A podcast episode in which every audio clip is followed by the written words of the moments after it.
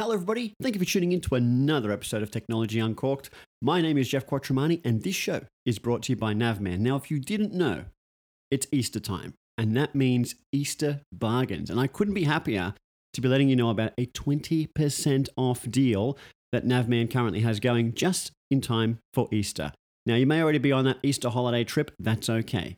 But if you are in the need for a dash cam, how about 20% off? And the code, simple promo code that I'm going to read out to you is Easter23, E A S T E R 23, and you'll get 20% off all dash cams. That includes free shipping at navman.com.au. That's a cracker deal. And if I look at their most inexpensive model, the MiVue 150 safety, normal recommended retail price of $169, you take 20% off that. That's far less than $169. It's 10% is $16, 20% is $30.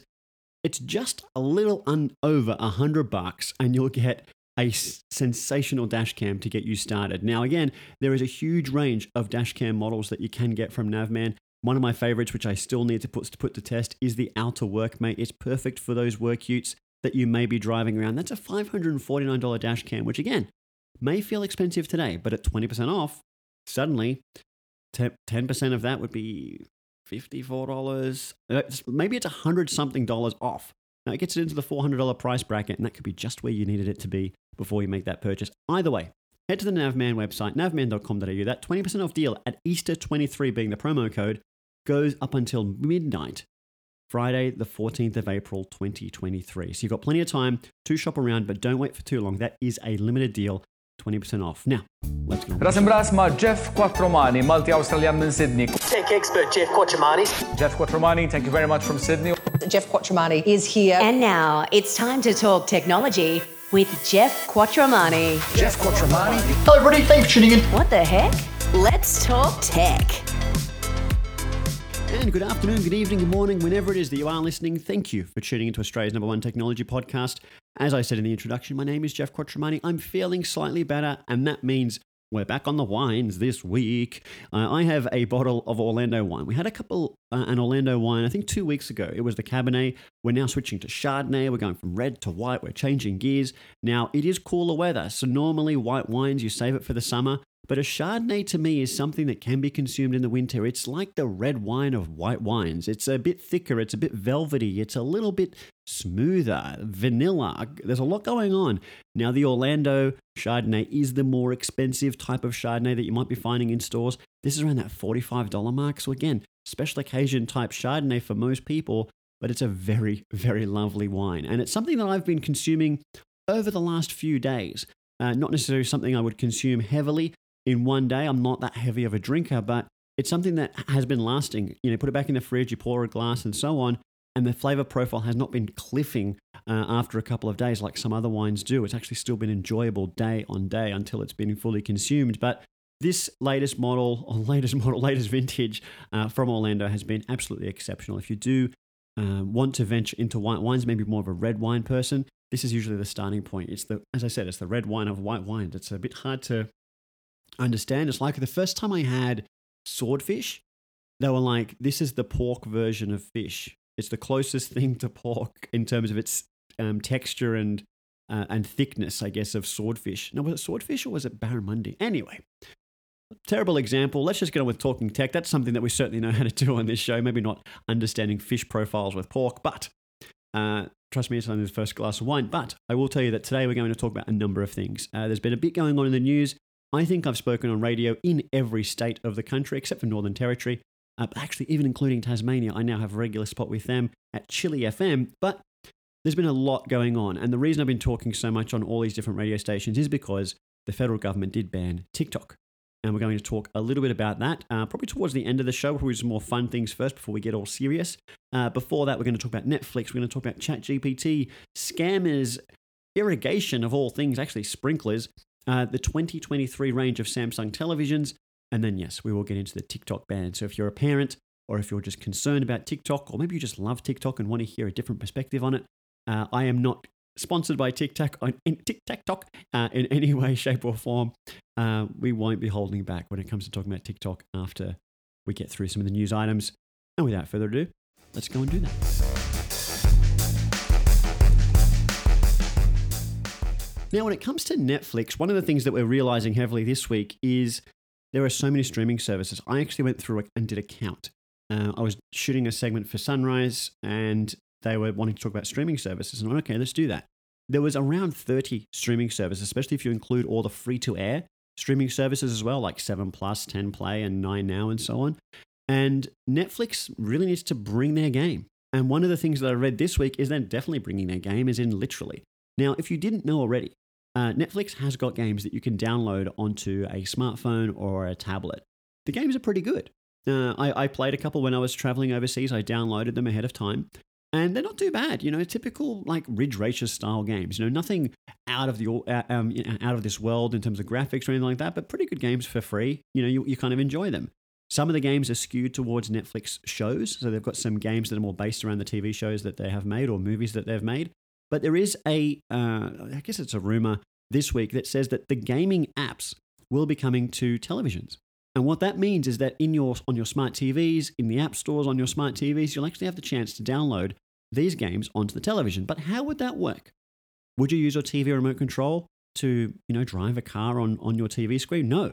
The idea is, is that once you install the game on your TV, you would open up the game on your smartphone and the smartphone or tablet would become the controller.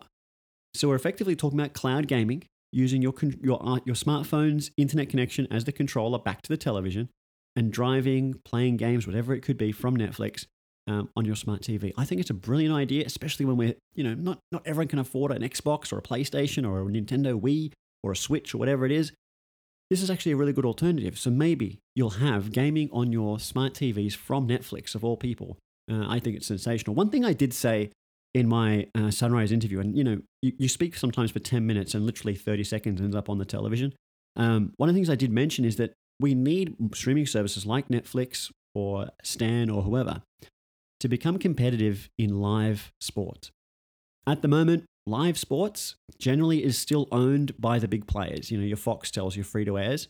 Imagine the day when Netflix says, you know what, we're going to we're to buy the rights to Formula One. And if you want to watch every Formula One race, you'll only be able to do it with a Netflix subscription.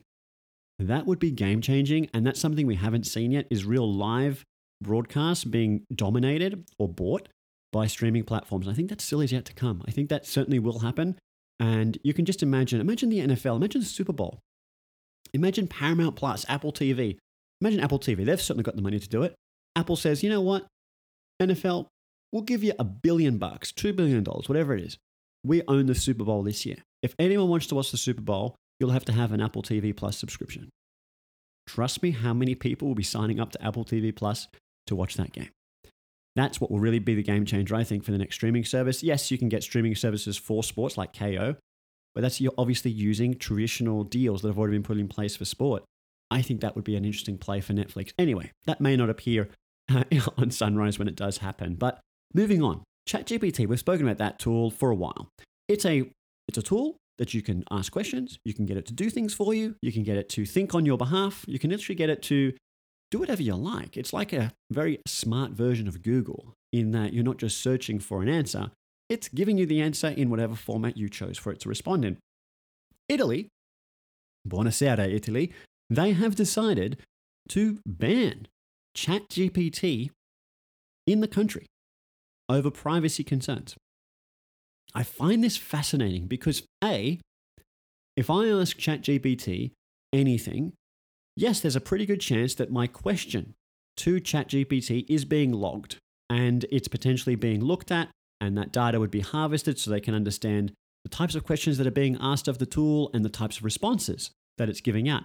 And especially if you mark the responses incorrect or you mark that there's an error, that's how these AI tools will learn. So, where is the privacy concern? How many people in Italy are saying, Hi, ChatGPT, my name is Geoff Quattromani. I live at XYZ address. My tax file number is XYZ. My credit card details are XYZ. Um, can you write an essay for me?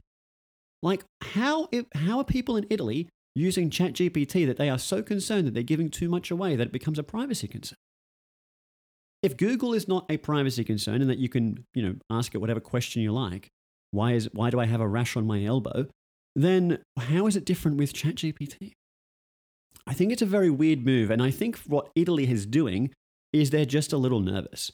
They're certainly nervous about the, the hype around artificial intelligence. They're nervous at some of the exceptions that we've seen play out with artificial intelligence in how it's starting to think for itself or how it potentially uh, gives incorrect answers or misleading information. I get there's concerns, but are they privacy concerns? I don't quite understand that. Now, when I spoke about this again uh, on a few radio stations this week, people said it's unbelievable that Italy would ban it. Of all countries in the world to ban it. Well, yeah, but I had to make sure that people on air, that those listening, including you, dear listener, are aware that China's not necessarily, sorry, Italy's not necessarily the first country to ban it. You can't get to most of the internet from China or Iran. There's a number of countries in this, on this planet that doesn't allow typical access to the internet or web news websites or especially ChatGPT. Italy is one of the first Western countries to ban access to ChatGPT. So I wanted to be clear on that. This ChatGPT is not something that anyone in China is really aware of. That's a very foreign thing. You try and go to that website, ah, that doesn't exist. You try and go to newyorktimes.com from China, doesn't exist. like, let's not pretend that Italy's getting all crazy. I'm not defending the Italians here, but let's just be clear. They're not the first crazies, you know, there's a couple of other crazies out there. Now, speaking of artificial intelligence, this was something I really, really wanted to touch on. And it's an important one because all of us uh, would receive a scam email at some point in our lives, or day, or hour. I tend to receive them more and more every day. There is a lot. Uh, scam SMSs have certainly dropped off for me, especially as I've moved to the Google Pixel, which is blocking so many of those. But one of the telltale signs of receiving a scam email is poor grammar, bad English, um, if that's the right if that's the right English that I'm even using, um, and sometimes even spelling mistakes. You can usually read these emails, and it's like, "Dear sir, I am Nigerian prince to sell you money." And you're going, this doesn't seem legitimate. You know, I don't know any Nigerian princes, and now they're trying to sell me money? Terrible English on my behalf. However, Scammers are going to get smarter, and it's going to be very, very clear as you start to understand this. ChatGPT being the key example here where I can generate text. I could go into ChatGPT today and ask it to generate a Nigerian scam email. Maybe not necessarily in those words, but I could ask it to do a lot of the typing for me. So if I wasn't very good at the English language, ChatGPT certainly is, and I could get it to choreograph and craft an email that speaks exactly the way I want it to speak, and I could copy and paste that into my scam email system and blast that out to the world. That is certainly going to start to catch people out. The obvious mistakes, if they're no longer there, will mean we need to pay more attention to other things. And I really do believe that as ChatGPT and other AI tools get better and better, so too will the scams. As much as we've enjoyed using these tools for our own benefit, such as writing assignments and things like that, scammers are going to heavily use it too. Now, if you also think about the voice generators that we have with artificial intelligence now, scammers are certainly going to be used that for the phone calls that they make to you.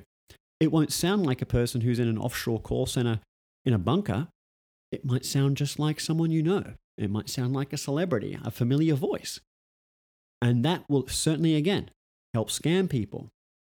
So we do need to start thinking about this that now, it might not necessarily be what you read or what you hear or how you hear it or what, how you read it. It may need to be even deeper than that into how we get smarter into what is a scam and identifying those. So, again, something we're going to pay a lot of attention to. I'll be speaking about this probably a little bit more because I know, um, not just on radio and, and on TV, but I know that this is going to be a bigger and bigger topic. Scammers will get continue to get smarter. The goalposts continue to change. It's my job to make sure that you're aware and that you make other people aware of how to identify these scams and how to pay more attention to them. Very quick one from me. I love to look at the from address. I like to really pay attention to the email address that it was sent from. Have a look at that, and you can usually pinpoint that it's not a real uh, NAB or Australia Post email address. And at the same time, if you hover over the links that are in the emails, you can usually see that they don't actually go to the Australia Post website or similar. So there's a couple of other things that are going to be obvious but again, just reading the text is not always going to do it. So we need to pay attention to that one. Now, something I paid attention to this week. Now, we don't talk about sprinklers on this show often enough, but sprinklers, they're getting smart. There is a company called Irrigreen. I R R I G R E E N. Green, like irrigation and irrigreen combined, green and whatever. This company has taken the pop up sprinkler and made it intelligent. Now, how on earth can a pop up sprinkler be intelligent? It's not just connected to the internet. No, no, no, no. It's not just something you can turn on and off with your phone. I mean, you can do that, but that's not the feature. The feature here is anyone who knows a pop up sprinkler or has a pop up sprinkler knows that it's usually a sprinkler that can rotate. Maybe it can go 180 degrees, maybe it can go 360 degrees, depending on how you've geared that sprinkler to spray. Generally, when you turn your sprinklers on, it might shoot up to two meters away, maybe more, whatever, and it just goes in a motion left to right, right to left, left to right, and so on. Now, your garden within that field of spray may not only have grass there. You may have a footpath. You may have an alfresco area. You might have hard surfaces. You don't necessarily want to water those hard surfaces, but because the spray simply goes that direction, inevitably it's going to get wet. It's a waste of water. And Irrigreen has realized that. So their sprinklers, their new smart sprinklers, can see and detect those hard surfaces or those obstacles that you actually don't want to be watering. And as a result, it increases and decreases the spray accordingly. So as it's motioning its way across, it actually pulls itself back, pulls itself forward to make sure that only waters the soft areas, such as your grass, your gardens, your trees. That's pretty smart. Now, in America, this is actually a big deal because they've got a lot of water restrictions at the moment. And obviously, when there's restrictions or when there's a challenge in place, technology tries to play a role to fix it. That's exactly what's happening with this Irrigreen system, is it's making sure that if you're going to pour 100 gallons of water out a day, you're going to make sure you get it in the right places. You don't want it on your footpath because it's going to be a mess. So I think that's a fantastic thing. The other thing it obviously does, as we've seen with smart watering systems, not necessarily within the sprinkler itself, is weather monitoring. And that means that if it rained yesterday, it doesn't need to water the grass today.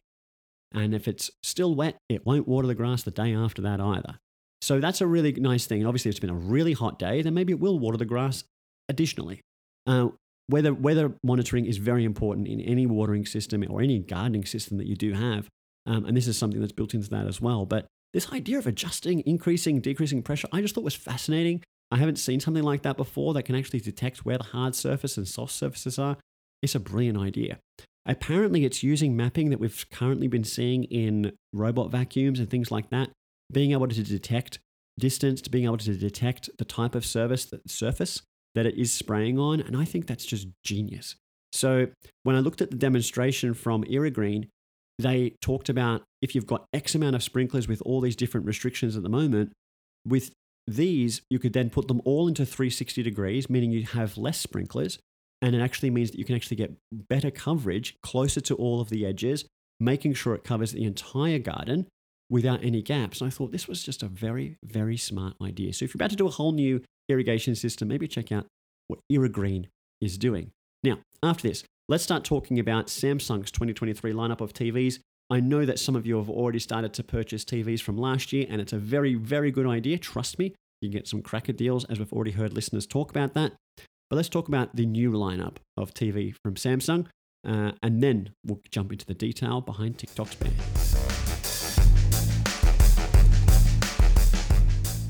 Now, all of these televisions that we're about to talk about from Samsung, I saw myself when I was at CES in Las Vegas in January.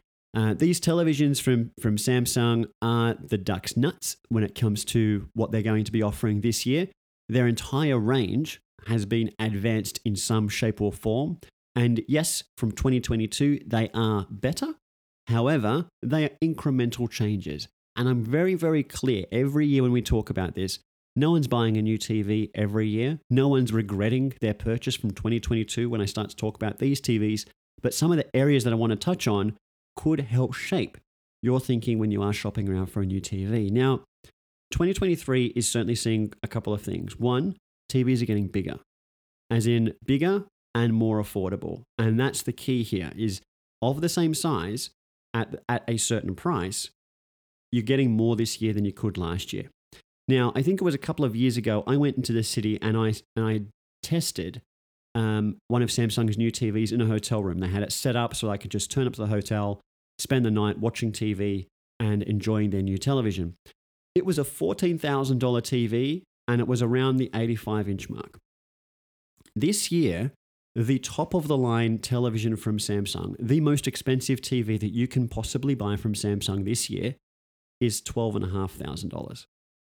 So it tells you a couple of things that big TVs are getting lower in price, the quality is improving, the picture quality is getting better, and the pixels are getting more refined. We're talking about 8K televisions again this year. Uh, there is a range of 8K and 4K TVs from Samsung. Literally, at almost any price point, I'm seeing something that you could be jumping into. So, if you've got $1,700 to spend, you can still get a QLED television. Now, QLED is one of the premium brands from Samsung, it's from the premium levels. So, QLED 4K 55 inch Samsung recommended retail price of $1729.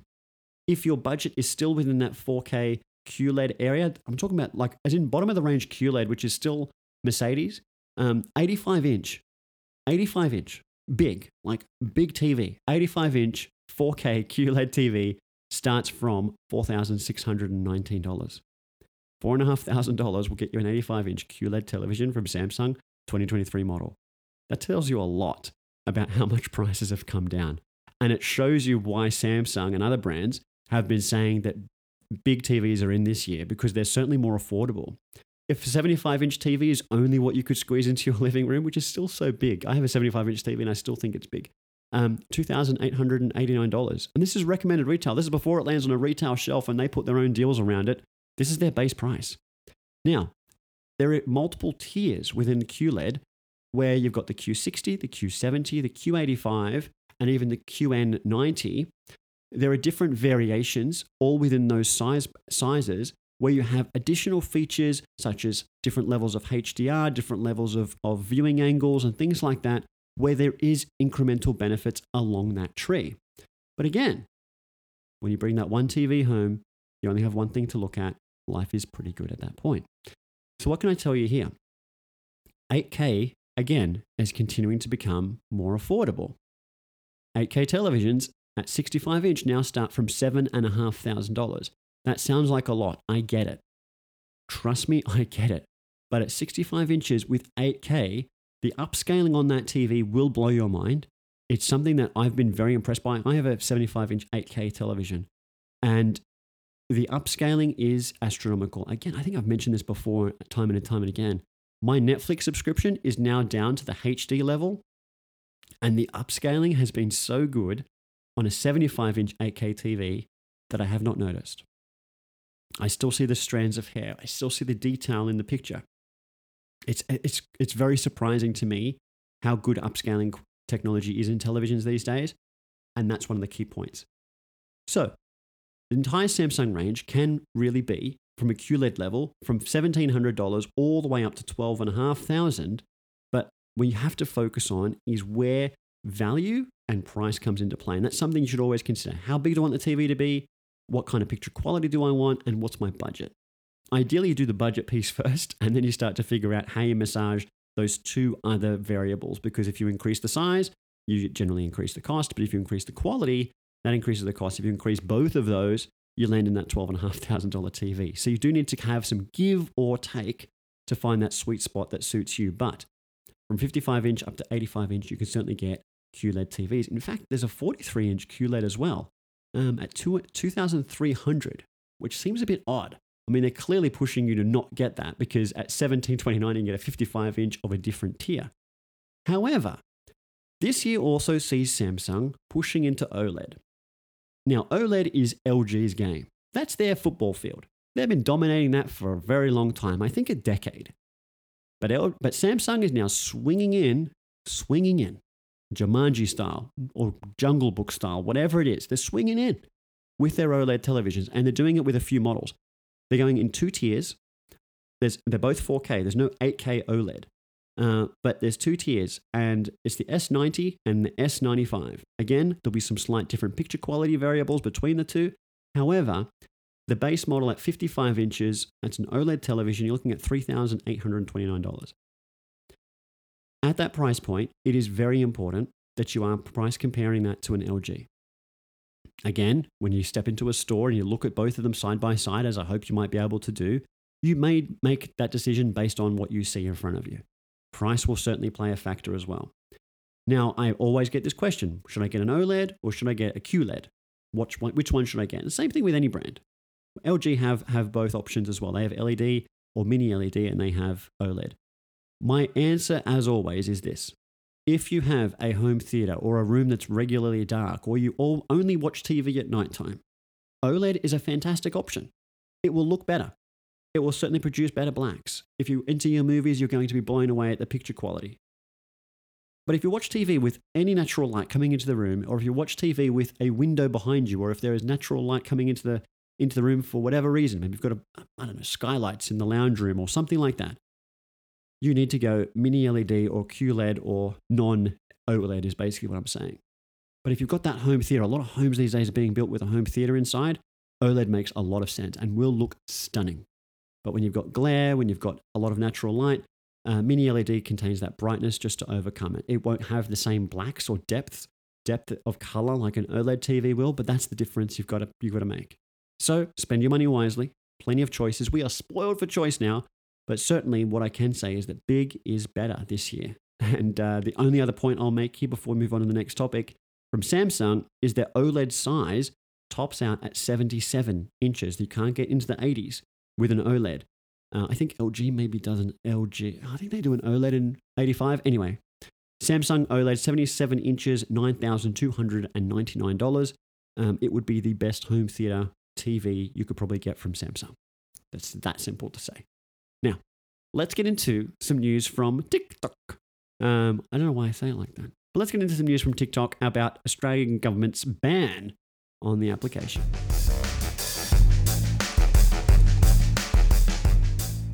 All right, now this week, um, you know, things hit the fan. All sorts of things, all the ticks and all the talks hit the fan as the Australian federal government uh, decided to come out and say that they will ban TikTok on government devices following fears the app's security is compromised and the platform could be used for foreign interference by China. That is one way to make my phone ring, or my email light up, or my Twitter DMs go nuts. I seriously know that news has broken highly when all those three things start to happen. Now, let me unpack this a little bit before we all quickly delete TikTok from our phones. The Australian government has decided to remove or ask people to remove the app from government issued devices. Now, the main reason that I can ascertain as to why that would be is because TikTok does pay attention to your location.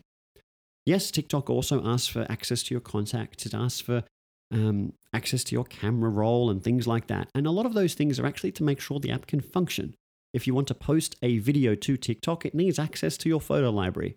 If you want to share or connect with friends on TikTok, it needs access to your contacts. Now, in saying that, access to your contacts could be used for nefarious reasons. TikTok could be harvesting your contacts and using it to their own pleasure, sharing it with the Chinese government. In the same way, it could be looking at your additional photos that you're not actually posting on TikTok. It could just be harvesting those and looking at your selfies from last weekend. But the location piece is probably the reason why the Australian government has decided to ban it on government issued devices. Because if I was Anthony Albanese and I had TikTok on my phone, potentially, and this is all hypothetical, potentially the Chinese government could ask ByteDance, which is the owner of TikTok, to provide that location information to the Chinese government. And that, in a sense, could allow the Chinese government to pay attention to wherever Anthony Albanese goes. Now, in saying that as well, most smartphones will let you know when an app is continually lo- using your location.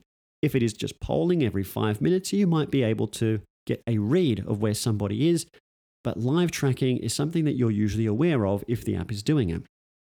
But potentially, that's the advice that the government got, and they said, you know what, it's just not worth the risk, Albo. Just don't have the app on your phone, please. And he said, okay, fine. If I can't have it, no one can have it. But then it gets a little confusing because it's been only issued as a concern for government issued devices. Now, if that was really a concern, then why isn't actually a problem for personal devices? Maybe Albo has a burner phone. Maybe he has a secondary phone. Work, work phone in the left pocket, personal phone in the right pocket. That's the number he gives to his friends. The other one is the one that people call him on for political reasons. If he has TikTok on his personal phone, guess what? You've just removed the whole benefit of not having it on your work phone in the first place. If location was a concern, they're still going to get it. They're still going to get it on the other phone. Yes, it means that the contact list might be different because you might not have, I don't know, the well, not the Queen's number, the King's number. Now you might have, you know, King Charles. You might have him in your contacts list, and suddenly that's being shared with with TikTok and China. But on your personal phone, it's just your wife and kids' contacts in there, and maybe you're less concerned. That's really the only benefit. And then we take it a little bit further that it's only actually for the federal government. State governments have to make up their own minds. Is it a concern for them? I don't know. You, they have to decide. Is the Premier of New South Wales, Queensland, Victoria, and so on, they are allowed to have it on their government issued devices? Doesn't really make a lot of sense.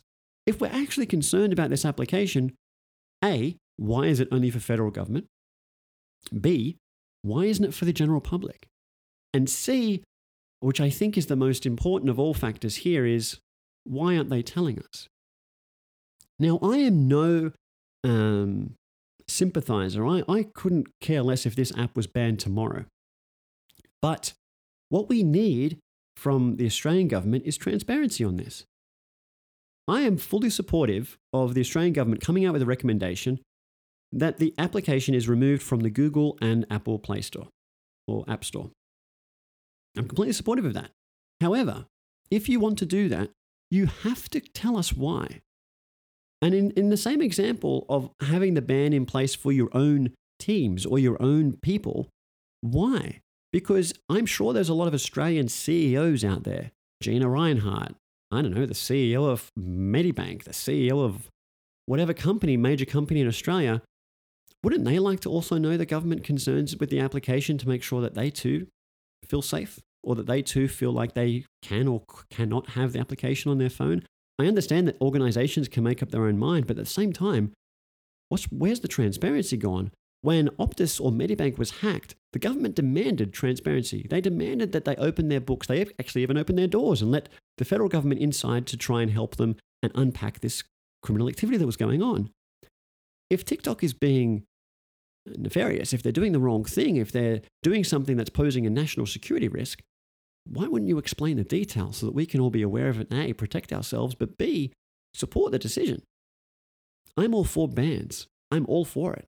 Just tell me why. When the government banned Huawei from being part of our 5G infrastructure, our 4G future infrastructure, and even the NBN infrastructure, it was a big deal because they were already supplying infrastructure to a lot of mobile networks already.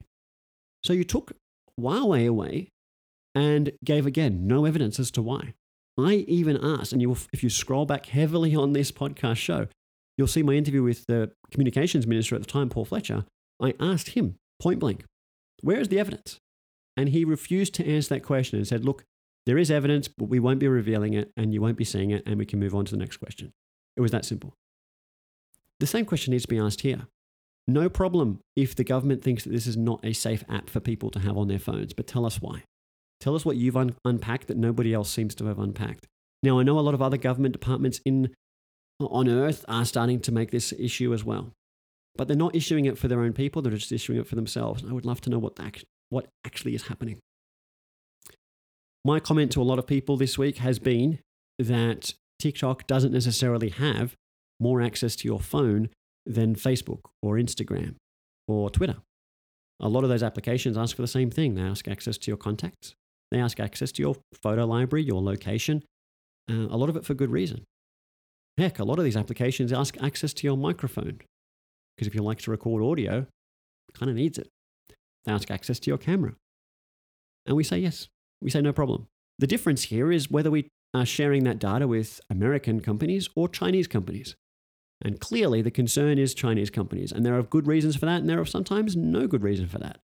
Sometimes the fear is unwarranted, sometimes it is. And I think it's just, again, up to the government to maybe tell us what the heck is going on and why it's a concern. That's my only thought around TikTok.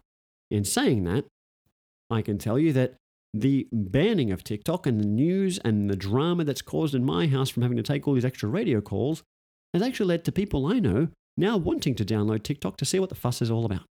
So maybe TikTok will see a couple of things happen. They'll see, I don't know, 50 federal politicians remove it from their phone, but maybe they'll also see 100,000 other people in Australia install it because they're realizing this sounds kind of cool. What is it? Why should I care? And what are these dancing videos I keep hearing about? That is the podcast for this week, ladies and gentlemen. You've been amazing. Thank you for listening. Thank you for downloading. I am back. My voice is back. My sniffles are gone, and this glass of wine is empty. I'll speak to you again next week. Thank you for listening. Bye bye.